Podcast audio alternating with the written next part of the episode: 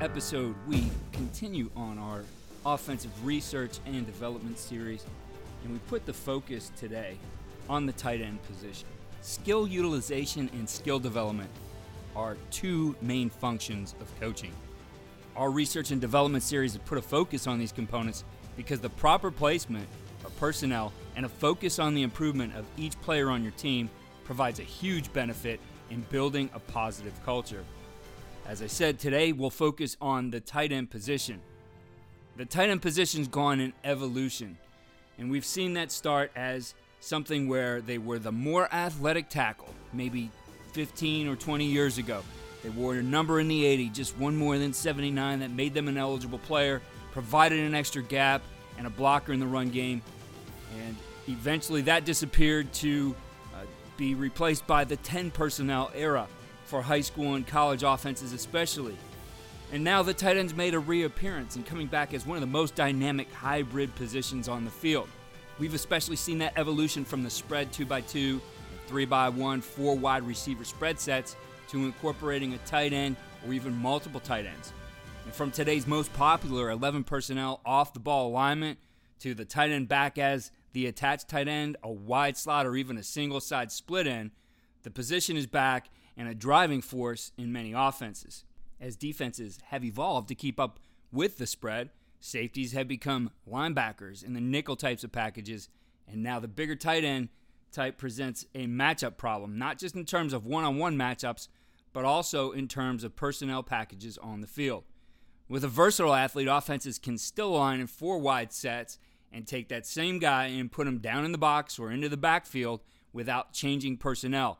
So for defensive coordinators who package a defense based on personnel, this can cause some fits. If we describe the ideal tight end, he's a versatile athlete with the right amount of speed, physicality, and intelligence. He must have physical durability and willingness to initiate contact in the run game, and he must have a high football IQ to be able to do all the things we want him to do in the run game and the pass game. The tight end position requires a big, skilled athlete that can utilize his athleticism to create mismatches and advantages in the pass game while displaying the ability to play with physicality in the run game. If this athlete can't be found in your locker room, go look on the basketball court. He's there. Or maybe he is a defensive end or linebacker on your team.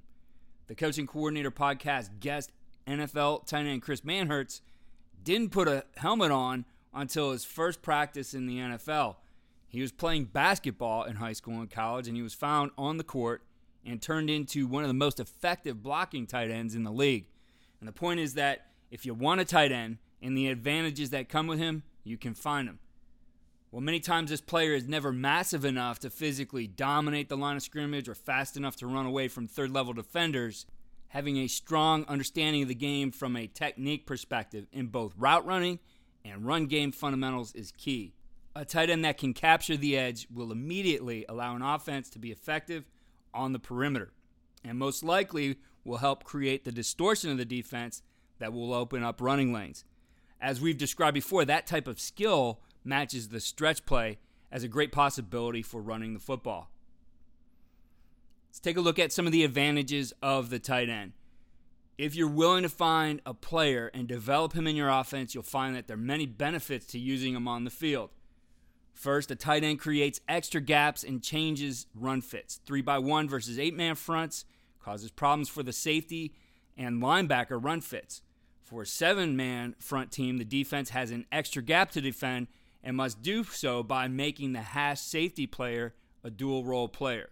Obviously, that becomes an advantage for the offense. Number two, they create mismatches. Defenses have different philosophies on how they'll handle a tight end. You start to see them try to match a nickel package with spread sets and an even front with tight ends or 11 personnel. And teams who bounce between that 3 4 and even front tend to try to do that.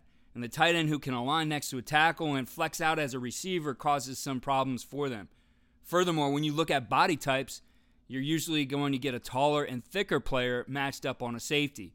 And the tight end can have a 15 to 20 pound advantage on him as well as being taller. As we transition to utilizing the tight end position and these players were receivers and quarterbacks for our offense. They had some decent speed, and that also presents a problem for some of those thicker, slower linebackers who might try to match up with them. So, overall, it's an opportunity to really start to look at matchups within your offense. Number three, the defensive end now has more to react to. He's forced to play a different technique than when he is to an open side. He now has to have multiple block reactions. I think 10 personnel, uh, teams who operate out of 10 personnel, gave defensive ends a break, right? You could have two of those speed rushers there because they didn't have to worry about somebody blocking down on them. They didn't have to worry about being comboed. Now you put that tight end in there, he has to do multiple things. His skill set has to become more refined. Number four, using two tight ends has an advantage over using two back sets. While two backs essentially gives an eight man front an extra defender to the ball, two tight end sets forces that defender be responsible for a gap, thus negating the advantage of the eight man front. Number five, using two tight ends together in a wing set allows an offense to have an advantage in securing the edge to the wing side while also allowing the wing to be a puller on counter coming back to the open side. So you take those extra gaps, you put them to one side, and you're able to bring one of those guys back on a counter play, thus creating a, a gap that they have to fit on the other side on the move. Number six, because of range and size, tight ends can be open even when they aren't open. A tight end who knows how to use his body in space and box out, much like a rebounder in basketball, can be a huge asset on short to intermediate passes for a quarterback who understands ball placement and has accuracy. Number seven, they create big opportunities for the tight end in the play action passing game. Because of his alignment in the box, the tight end is able to get into the voids that linebackers or safeties leave when they are fitting into the run game aggressively. If a lot of his first reaction is to chip or to block or to get something that looks like he's going to be in the run game, now you're going to get that fit down into the box and open up a space for him to get open behind. Number eight, shifts and motions of multiple tight end sets further create problems by enabling the offense to quickly change strength and put extra gaps on the opposite side of the formation. This is an area definitely worth exploring because defenses either have one standard check or a few answers when this happens to them if it wasn't on film, if it wasn't something they saw before. This will be a, a, topic of a future post as we get into utilizing motions and some other things in your offense. Let's take a look at how you can use a tight end in your offense. And this kind of goes back to what we talked about before with the offensive line schemes. We've talked about the linemen and identified the schemes and concepts that will work best for them. But utilizing a tight end doesn't change any of that. It simply enhances those schemes by creating more gaps for the defense and allowing you to find the best fit for your tight end within those schemes. Tight ends may be able to cover up some of, for some of those deficiencies, as we mentioned before. For example, that less athletic tackle who's a weak spot on something on being able to run counter that requires that second puller can turn those duties over to the tight end. That more athletic tight end can become the second puller who's going through to level two. The tackle that needs help in protection can now get a chip from the tight end to slow down the rusher and allow that tackle to better make his block. Just a couple examples of there of how a tight end can be utilized to help some of those deficiencies uh, or perceived deficiencies that you have within your personnel in your run game and pass game. A dynamic tight end that is a true triple threat who can block, who can go out for passes and block and then go out for delayed passes really becomes a problem for a defense. They have to have multiple defenders keeping an eye on him. Let's take a look at some of the run game skills and schemes that he may fit into.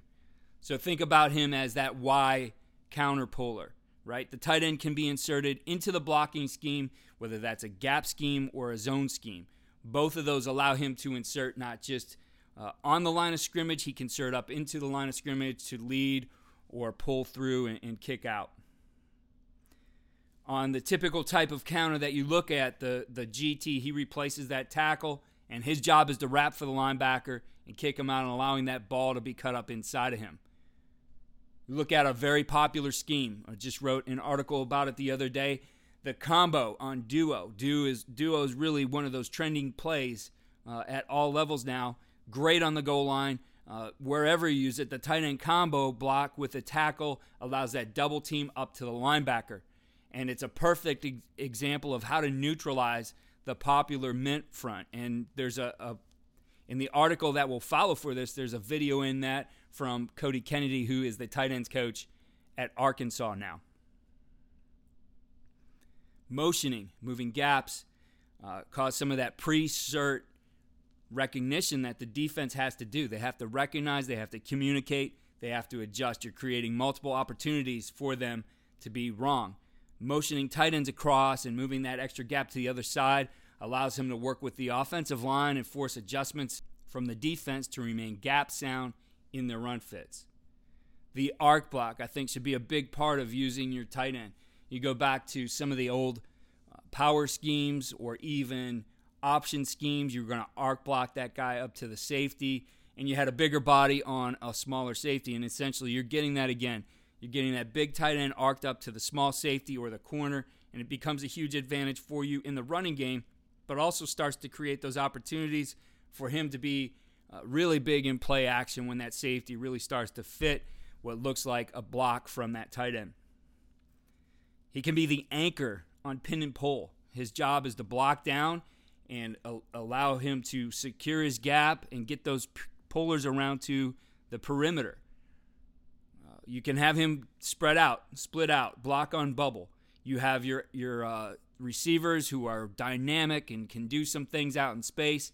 Now you have a big dynamic blocker in space to get that play going. His play action skills. Uh, as an example, catching a pass on a, a counter pass. The counter action draws the linebacker up into his run fits and allows that tight end to get in behind and exploit that void that's been created by the run fill of the linebacker. Uh, you look at Y cross or the drag on naked. He's in great position to get across the formation and into a void in the coverage.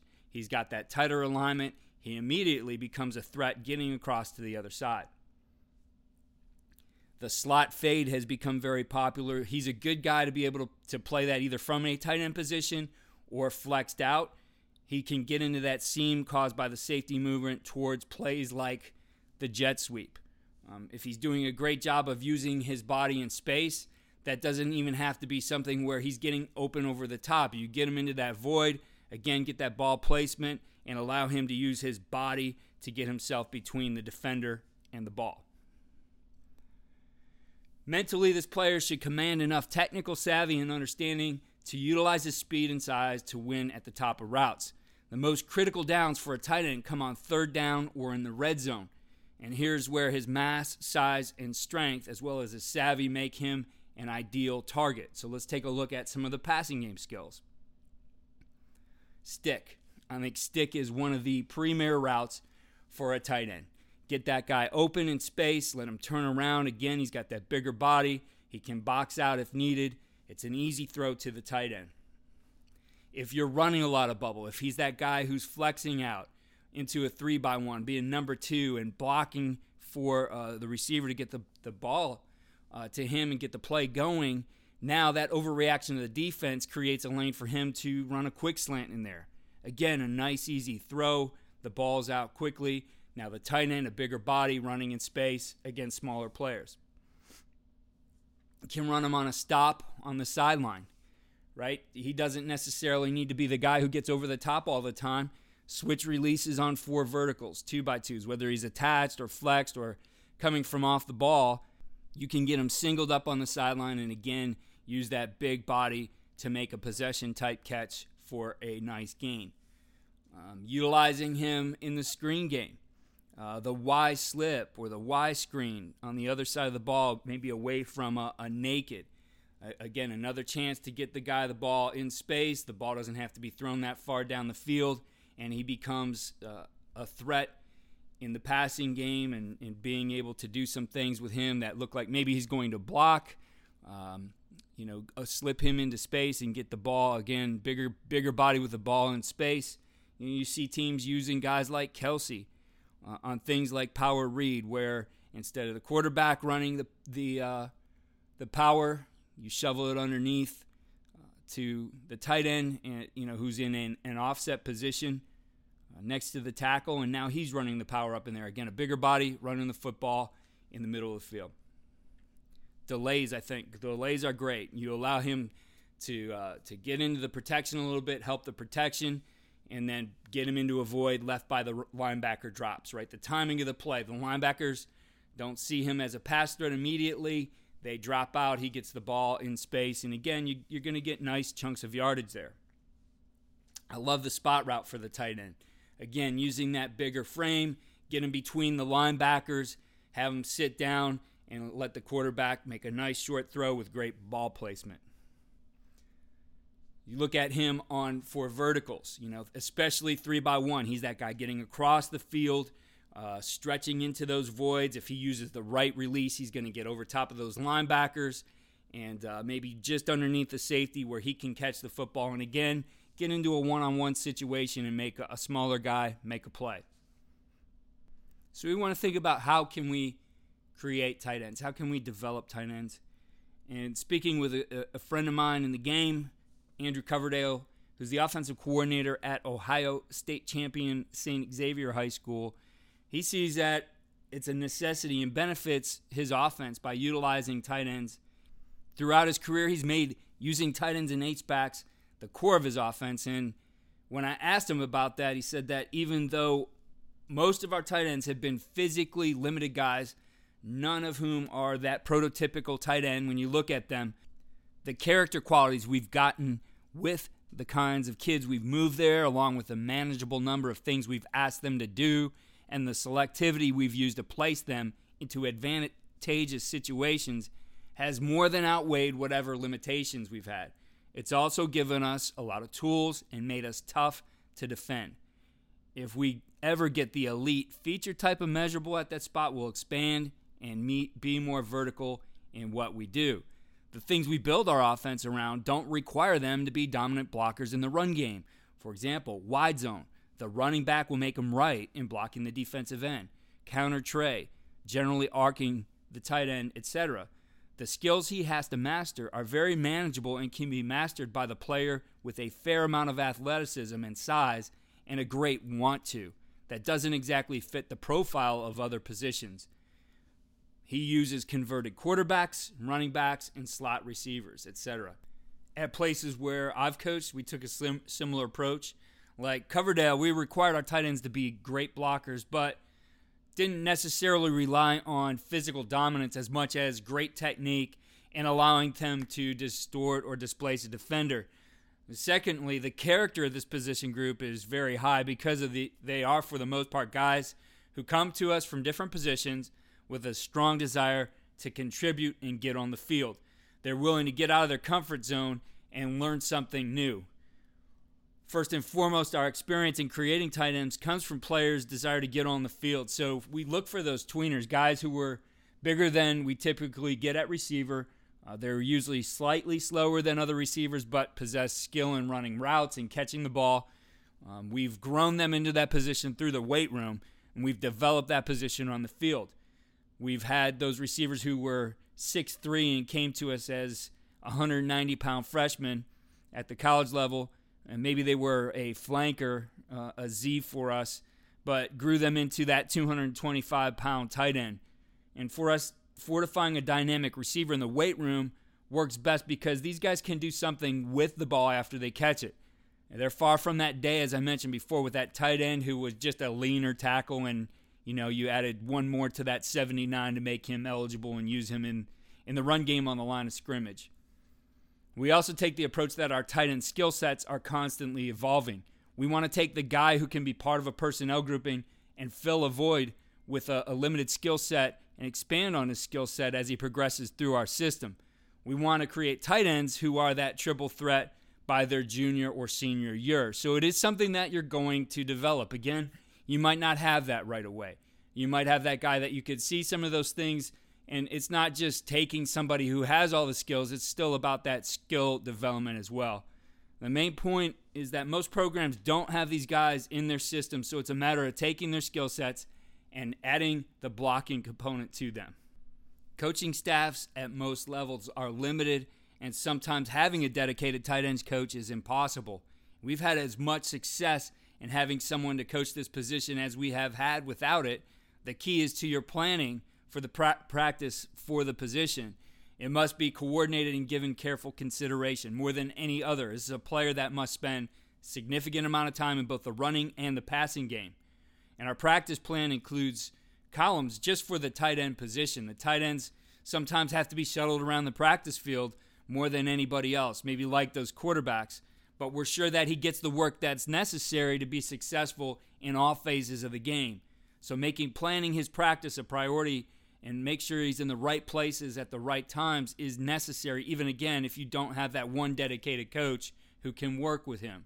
You just got to make sure that your coaches who are working with him in the run game are accounting for that in their practice plan as well for those coaches who might be working for him or with him in the passing game. You don't have to wait till next season to add a tight end to your spread offense. You can evolve this guy even with the season getting underway. You know, you've stopped your study, you're stopping looking for ideas. This isn't about adding new things to your offense. It's just how do you utilize maybe one more guy into this scheme? How do you evolve this guy? Maybe he's not the exact guy you want right now to do all those things, but again, over the course of the season, how can you develop him within the plays that you have as something that's maybe a wrinkle or adjustment rather than adding new plays or concepts? So I'll offer some examples of how I would add a tight end into an offense uh, while using what we already have by just breaking down a few simple steps. So, number one, take one of your bigger receivers or the bigger running back or the athletic linebacker or, or athletic defensive end that don't quite fit into your four wide system. Create a personnel grouping that substitutes this player for that inside receiver, preferably maybe one of the least dynamic of those two inside receivers. Take a look at your formation system. Do you have a word or adjustment to include an attached tight end? If not, what's a simple word you can use as a tag? Uh, in my opinion and experience, is adding the tight slot alignment rather than adding the tight end up on the ball may be more forgiving in technique and adds the ability to use one adjustment to multiple things within your offense could be because he can create the extra gap and still have the ability to motion, block down, reach, combo on zones, arc to safeties, be at uh, the wrapper on your counter play, uh, replace the tackle, maybe even on a, a wrap or a dart play. Again, if you found some deficiencies and some of those things you want to do when you're looking at your offensive line, can he replace some of those because he's more athletic? Start with your most basic schemes and how do you add them into that scheme? If you're running zone, it's as simple as using him maybe on a split zone or just to be able to block on that side to account for that defender instead of, of reading him. And now you can create some play action. Can he insert into gaps on the front side and back side and create some variation for, for your play? Again, looking at something like the zone read. Instead of the quarterback reading the defensive end, he's responsible for them. Or you continue with that read and now get protection for that guy on the second level or handle that gap exchange, right? Now you create some more things that the defense has to account for. Uh, again, can he help in the in the pass game? Do you need somebody maybe to help your protection and chip on the edge and get him into the flat or get him across the formation? So there's just a lot of things you can do as you look for that. I have a lot of resources that will be in the accompanying blog for this, and I'll include that on coachandcoordinator.com later this week. You're going to see plenty of video plenty of examples of how you utilize the tight end, uh, as well as instructional video from some great tight ends coaches.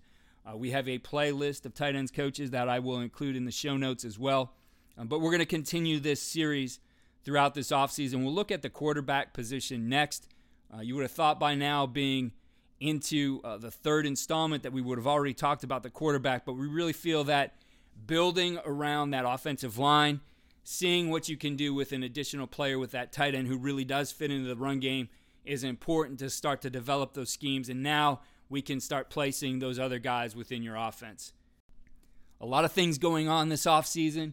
I've uh, been running a lot of the virtual clinics. We do have Iowa coming up here on Saturday. An incredible lineup highlighted by Matt Campbell from Iowa State and Kirk Ferentz from Iowa, along with some state champions from multiple states. And then we have Maryland following up uh, the following week with, again, another great lineup. Uh, check both of those out in the show notes. I'll have the links to both.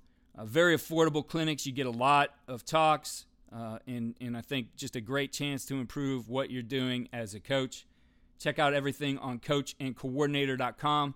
A lot of supporting blogs for the podcast that we do, and uh, more content that we'll include on there as well. And certainly follow our coaches on CoachTube. You know, there's a lot of stuff out there right now. Um, certainly, you can find a lot of things for free, but I can say that the guys who put their stuff on CoachTube really make it a point to include the details you need within their courses. Uh, if you are a coach who has content, I encourage you to check it out. CoachTube is a, a platform, not a production company, which means you as the coach, you're going to keep the lion's share of the sales. Up to 80% goes to the coach uh, rather than that going to a production company. And I'll tell you this you know, there is no free anymore in a digital world. If you're putting your content out there, somebody is using it for something. Data plays uh, are one thing where people try to you know utilize you as as a way to bring in people to their website and get their data, and that has a lot of value. So um, I know everybody wants to give back to the game in a certain way, but I would encourage you to value your content, value your IP. If you're somebody who doesn't feel like you want to profit on that, I could tell you that there's all kinds of charities out there who would love to have the donations from your courses, and that's something that you can set up on CoachTube as well. So have that profit for you, your family, uh, or for other people out there, rather than just giving this away and letting somebody um, profit from that without you being able to have any say in that. Protect your content, protect your IP. You've spent a lot of time developing it, uh, probably more money than you realize. Again, nothing really is is free. Don't feel that uh, you, you just have to put everything out there for free. I think you have the ability to uh, to do something good with it. Uh, certainly help coaches, and again, I, I highly um, believe in CoachTube. Uh, we've partnered with them, and I think it's something that help coaches. Get a hold of me.